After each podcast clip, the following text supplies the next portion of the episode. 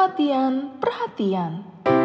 Siapkah kamu dengar semut dusun siniar bercerita satu dua dan tiga selamat datang Di Semut Merah Kaizen.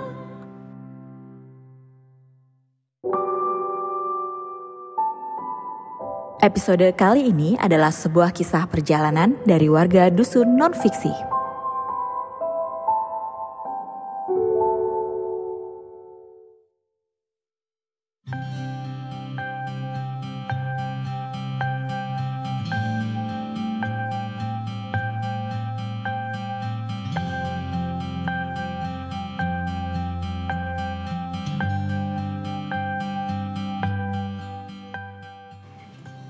Kali ini perjalananku terasa sangat lain.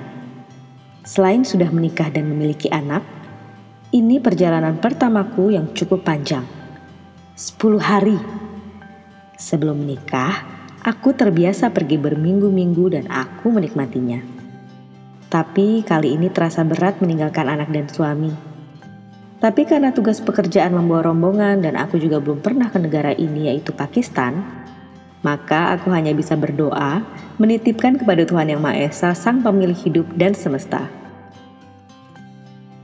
Tidak pernah terbayang sedikit pun atau menjadi bucket list aku untuk menyambangi negara ini. Entah karena minim informasi atau akunya aja ya yang kuper. yang aku tahu, Pakistan terkenal akan para serupawan para lelakinya, campuran antara India dan Arab kemudian terkenal akan konflik wilayah perbatasannya dengan India. Tapi setelah aku browsing sedikit dan mendengar cerita sahabat asli Pakistan, aku terpana dengan kemegahan alamnya yang menyihir mata hingga sulit untuk berkedip. Baru foto loh, mari kita buktikan, kataku dalam hati. Hari pertama aku terbang dari Jakarta menuju Islamabad yang transit di Bangkok.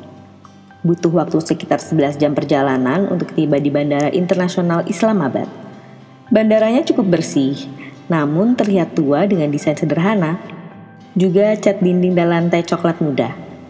Yang menarik adalah ketika ke toilet, maka kita tidak akan menemukan ember dan gayung atau semprotan untuk membasuh, tapi kita akan menemukan teko atau carat dengan leher tinggi yang diisi air keran untuk membasuh. Sahabatku bilang, hampir semua toilet di Pakistan memang menggunakan teko. Jangan dibayangin cara basuhnya ya. Keluar dari bandara, aku disambut dengan udara dingin menusuk kulit. Tapi itu belum seberapa dengan Pakistan Utara, tujuan utama kami.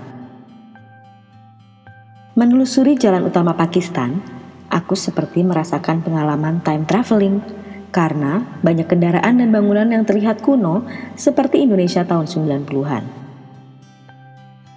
Dari pengamatanku, semua warga yang menggunakan kendaraan roda 2 hanya menggunakan satu jenis motor yaitu RX King dan rata-rata warna merah. Lalu yang berkendara roda 4, kebanyakan mobil-mobil tua seperti Toyota Starlet. Setibanya kami di hotel, kami disambut resepsionis tampan yang sangat ramah.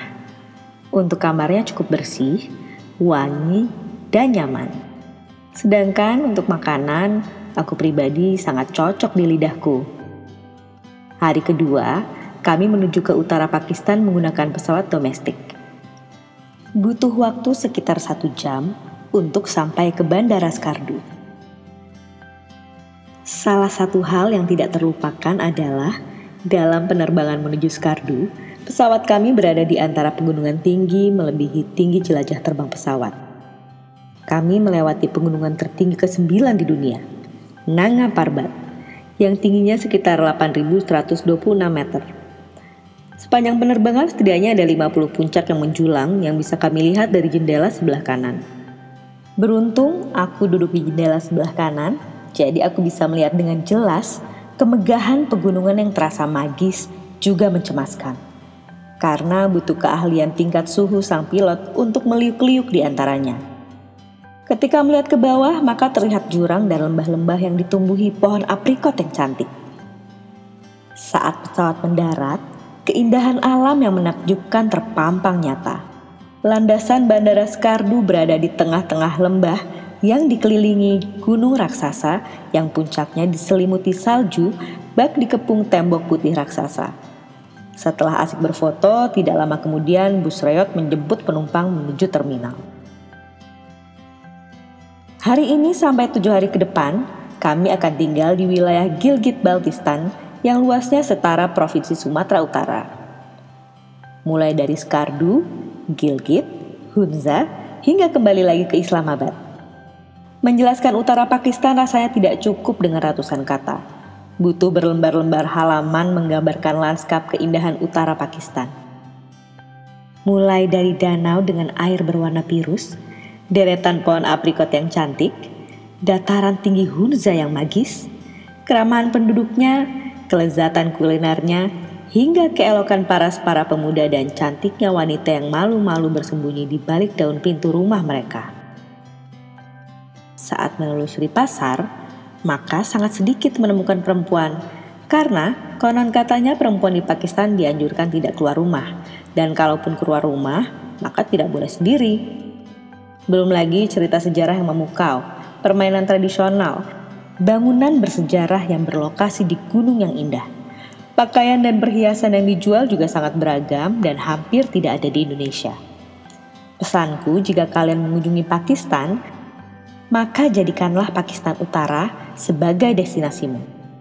Lalu siapkan fisik yang kuat karena mayoritas tempat-tempat wisata yang indah adalah dataran tinggi yang membutuhkan kaki yang kuat dan juga fisik yang fit. Oh iya, juga jangan lupa wajib mencoba chai, minuman khas Pakistan terbuat dari teh, susu, dan rempah-rempah yang bikin candu. Jika diberi kesempatan dan umur panjang, mengulang perjalanan ke Pakistan adalah hal yang aku tunggu. Dan aku akan mencoba mendaki gunungnya yang sangat indah, serta menyapa warga lokal yang sangat ramah.